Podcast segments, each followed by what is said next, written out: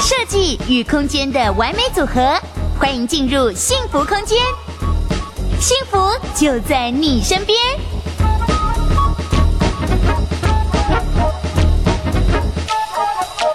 但我刚刚其实我们上一次也有看到，就是有网友私讯问我们几个题目，我觉得自己也还蛮好奇。早期之前还蛮常听到，就是所谓的地上全宅，还有什么商业住宅。首先我想问呢，就是地上全宅，我大概知道他卖的就是它的上面的那个房屋的使用权，没有土地嘛。但是它到底有什么我们需要注意到的地方呢？好，那我们这边有特别针对地整有上，整理这当然个现在地上权的住宅已经地地上权其实已经目前慢慢回归商用，对回归商用其实它它本来地上权其实本来就适合就是否对啊商用，比如说设立百货啦、商场啦、办公室，嗯办公室对这种嗯这种等于说是属于商，那它拿来变成住宅使用的时候，其实本来就会有一些问题。哦对啊其实我帮大家整理了一些这个好嗯地上权住宅，它其实有一些有一些风险哈。第一个，你看起来地上权住宅比较便宜，但是其实它的嗯贷款的利率高成本是比较高。例如说，第一个是它的贷款利率，像现在大概一点三到一点五之间嗯，但对是其实你现在的地如上果权是住地上宅权就只有大概它3%的三趴到三趴上上去都有可能，就是大概一倍哦，真的差倍一倍耶。对，所以说你不要小看它的这个贷款利率哈，哦其实三趴跟一点五趴其实付嗯就是你差的异承蛮大担的，就很大了，然后再来贷款成数啊，其实银行对于就是嗯地地上上权权住宅愿意贷款的成数，它也是比较比较偏低的低，嗯，对，比较低的大概，所以你的准备的自备款其实就要拉高了，就要拉高蛮嗯多的。另外还有一些附加的一些成本，好像是地租的一个调整。嗯，因为如果说政府如果要打房，它要提高地价税，对，那地上权的住宅哦其对实吼会首当，其实它应该首算当是其冲首当其冲。嗯当然，那个像是之前很著名的就是华固新天地在景美对那边的案子，嗯当然后来他在仲裁好像有有获得平嗯有获得反一些平 反，对它某它的涨幅没有不、嗯没不有完全是是跟跟着着地地价价，但、嗯但是还是有一部分会跟着做一些调整了。对，但是其实这件事情它也是要你在买的时候，其实要把它考虑进去，对，因为政府的一个方向，其实它就是要慢慢把地价现在的公告地价去接近市价市价的嗯这个方向去调整，因为这个这个我觉得是居住正义的是一居住环啦正义的一环啊，所以其实你现在买的时候的地价，其实未来往上调的机会蛮嗯蛮高高的，对。好，嗯，然后呢，再来你在出出售售哦出售一般的住 宅哈，出售的时候。它是可以分为房跟对地对哈，所对对对以说它对是有分摊的，对并不，比如说你你一千万的房，最后卖了一千两百万，它并不是说这两百万就计入你的所得，对，那它会分成分成房子房子的的、跟房子部土地土的的，对所以其实你没有讲过哦，但是如果你一千万卖到一千两百万，这两百万就变成你的综合所得，综哎合所得税，那哦那个这利时率候就立刻跳高，这时哎候你的这个税金的那个利率就掉高了可就可就高了， 对，可好就高可怕哦了，这个是一个非常非好嗯常可观的一个数字，所以要注意，对，所以其实他赚可能也赚，没赚有你嗯赚想赚不象了那么多了对，啦，没有你想象。嗯，然后另外第五个哈，嗯嗯，它越接近，因为它是有一个通常设定一个，比如说五十50年对， 70 50年年，其实嗯它越接近到期的年限哈，它的价值越低，哦转手这难合理度啦就会越嗯。越高哈，那这件事情就是因为你其实有的时候台北市老房子它有都跟的一些价值，但地对上权没有它其实没有的，嗯，对，所以这个也是它的一个潜藏的一个风险哦，需要好注意。这是地上权的对地上权宅的潜在风险，还有另外一个，他们上次我看到网友提问的问题也是讲到说，所谓的商业住宅，到底什么是商业住宅啊？商业住宅哈，简单来说是在就是它不是在住宅用地上盖的，就是它的地目哦呃地应该应该是它的使名用目嘛对，使名用目使用的那它不一定个是住宅，它可能是一般事务所等等哦的这办样公子室嗯的，对，办公室一般事务所这样子的一个、的房子哦。那这种房子其实，在台北市它抓的蛮严格的啦。哦，对，之前对看到一些新闻报道，也好像都是落在对，台像北是什么市。内湖五期啊、大直呃、哦嗯大直那个地方的一个、的案子，那都甚至有要求要断水电啊，或是要嗯缴对代代金啊，就是你感觉当时候买的是比较便宜的，嗯可是其实它的隐藏就一样，你要考量它的隐藏风对嗯险，它的隐藏风就看似便宜，它不见得是真便宜。那真的会有人去检举吗？呃，有会不会心人士吗？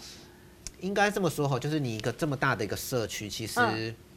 他要就是有人跟管委会处不好，那他就说好，我跟你豁出去了。我哦好，通常玉都石是俱焚。对，通常会检举的都是住在里面的住户，当住户吵架的时候，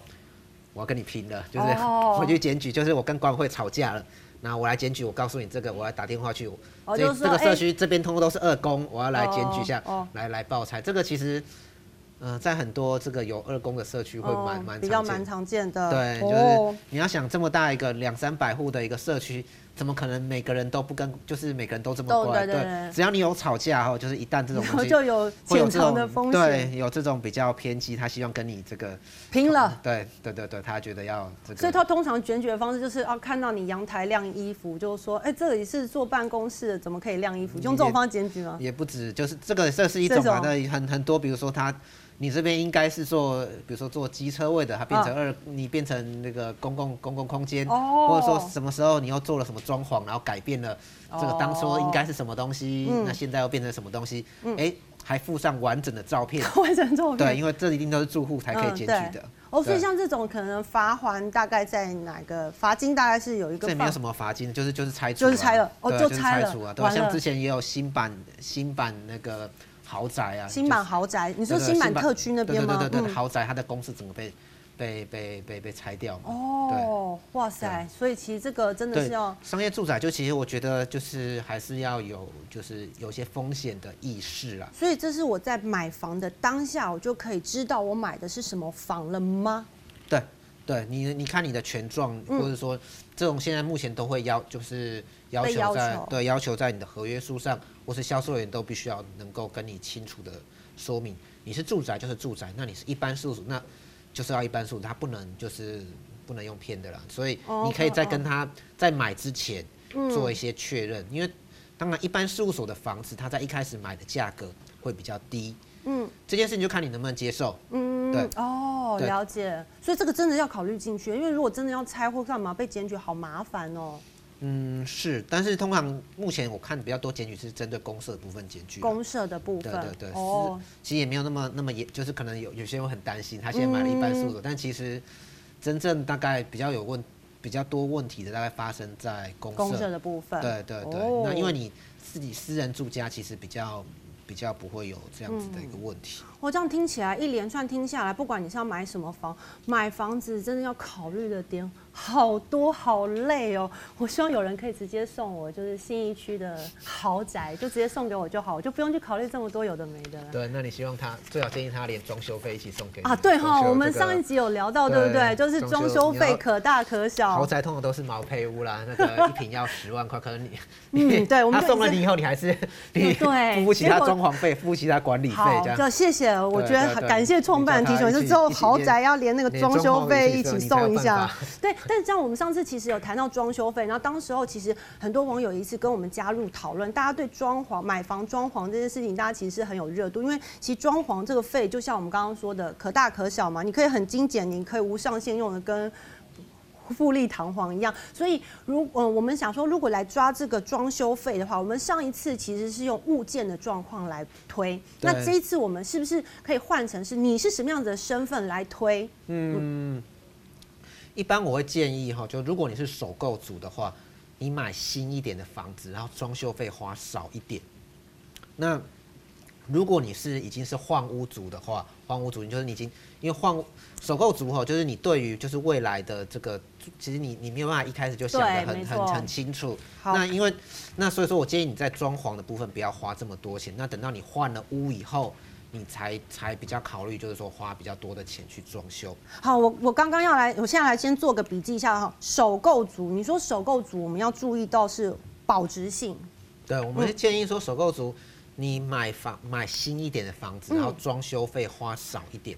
哦，好对，那原因是什么呢？就是说，假设你买了一间五百万的房子，嗯好，那花了八十万的装修，嗯，那你住了可能因为首购族，通常你买了。你很难一次就买到位，你住对个就二十慢年慢不慢慢慢慢换，你可对能住了五年六年之后，你可能会再想要换，呃，换换大大一一点点的换好换一地点，好点换嗯地点好一点的。嗯，好，那如果说你那时候呢买了五百万，花了装修费八十万，对，那你要在转手的时候，嗯买方他会认你，你要接手你的买方，他会认为你当初你买的叫做五百万，而不是五百八十万，它不会把你的装修费算在你的成本，所以真的吗？